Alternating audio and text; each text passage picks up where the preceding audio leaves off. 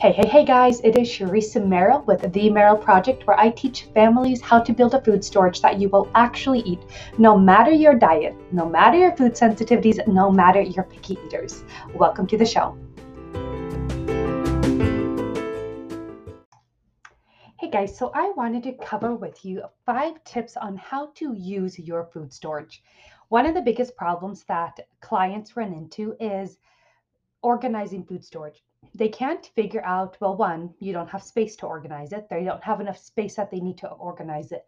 But the second one is they don't know how to organize it to make it easy for them to actually use and rotate their food storage. So these five tips will help you feel more comfortable using your food storage and may help you a little bit with that organization aspect as well. So the very first thing is one, move all your baking food storage items to your pantry if they're not already there.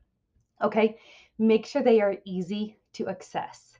I know my flour, my mom always kept buckets of flour and stuff under the counter, and I tried that and I would never use it, guys. I did not enjoy cooking, but when I put it on cute little canisters on my counter, it is way easier to actually use that those baking ingredients for my food storage. And the other thing is, I found that I used to always buy in bulk containers, but those bulk containers never fit in my pantry. So then I would never rotate my bulk food storage because it wouldn't fit in the pantry and I would just buy regular size stuff to put in the pantry.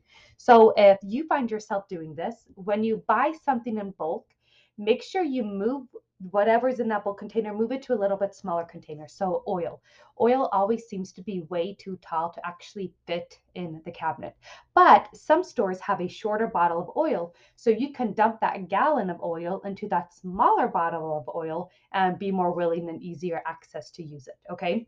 Another one is if you have a basement like I had in our old house, I just would take all the groceries downstairs and use them. And I wouldn't take those items and actually put them in my pantry and rotate them.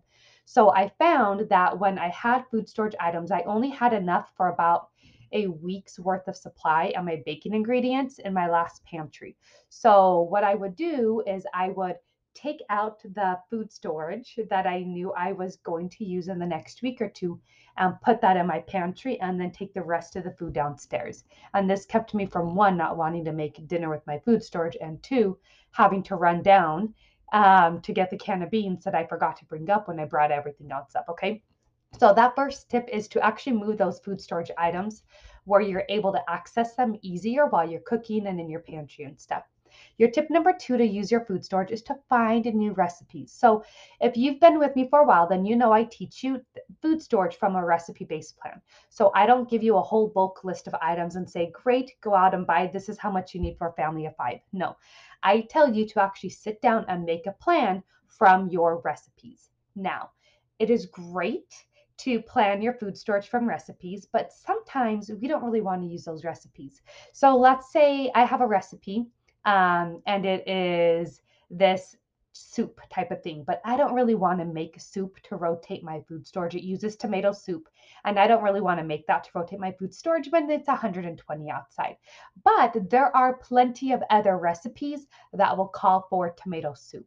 So, this other tip to use your food storage is find some of those cans or those items that you really struggle with rotating and find new recipes and different ways to use that item. Tip number three for how to use your food storage is grind your grains. Now, I I am a horrible example of this. I our wheat is in a bucket halfway across the house. Okay. So if I want to use wheat for cooking, I am not going to get out my grinder, go all the way across the house, get the wheat, grind it, and put it in what I'm making. It's just not going to happen. Same with cornbread, anything that I use that wheat in, which it's really easy to sneak white wheat into almost anything you're baking with flour. So grind your wheat ahead of time. I put it in a gallon size Ziploc bag and I toss it in the freezer to keep those nutrients in there. And then when I'm going to make muffins or cookies or anything I'm making with flour, it's really easy to toss a cup or two of wheat flour in there and rotate that wheat and also get the bodies used to eating that wheat.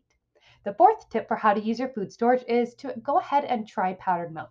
If you are storing powdered milk, um, go ahead and use it and start cooking with it. I find that powdered milk, other than wheat, actually powdered milk more than wheat, is probably the number one food storage item that is the easiest to use. When you use powdered milk, it really doesn't change your recipe much at all.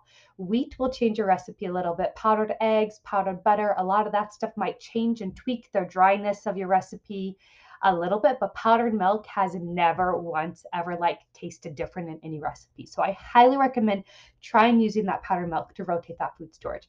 And the fifth tip is well, kind of contradictory, but you don't have to cook with everything in your food storage, guys. About half of our food storage is freeze dried food. And I'm not going to cook with that every day in my food storage because that stuff is expensive and it lasts for a really long time. So realize that you really don't have to be cooking and absolutely rotating everything in your food storage. The food that has a shelf life of a few months to five years, yes, please rotate and use in your food storage. But that longer shelf life, open up a can once a year or so and slowly rotate it or just wait and rotate it in another 10 years. Okay. So those are my five tips really quick on how to use food storage. One, move your baking items to your pantry. Two, find new recipes. Three, grind your grains. Four, try powdered milk. And five, realize you don't have to cook with absolutely everything in your food storage.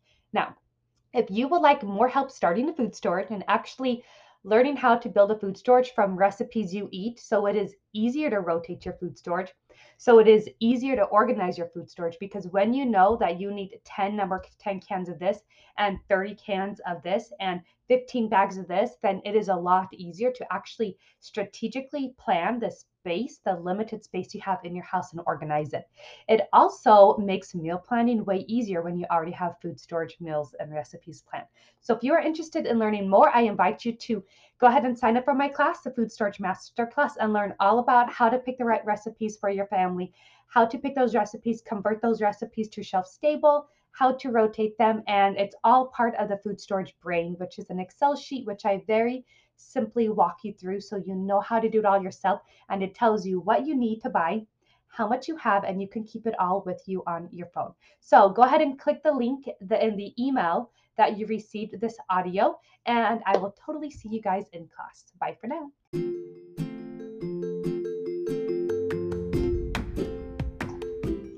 Thanks for listening, bestie. Have a great week.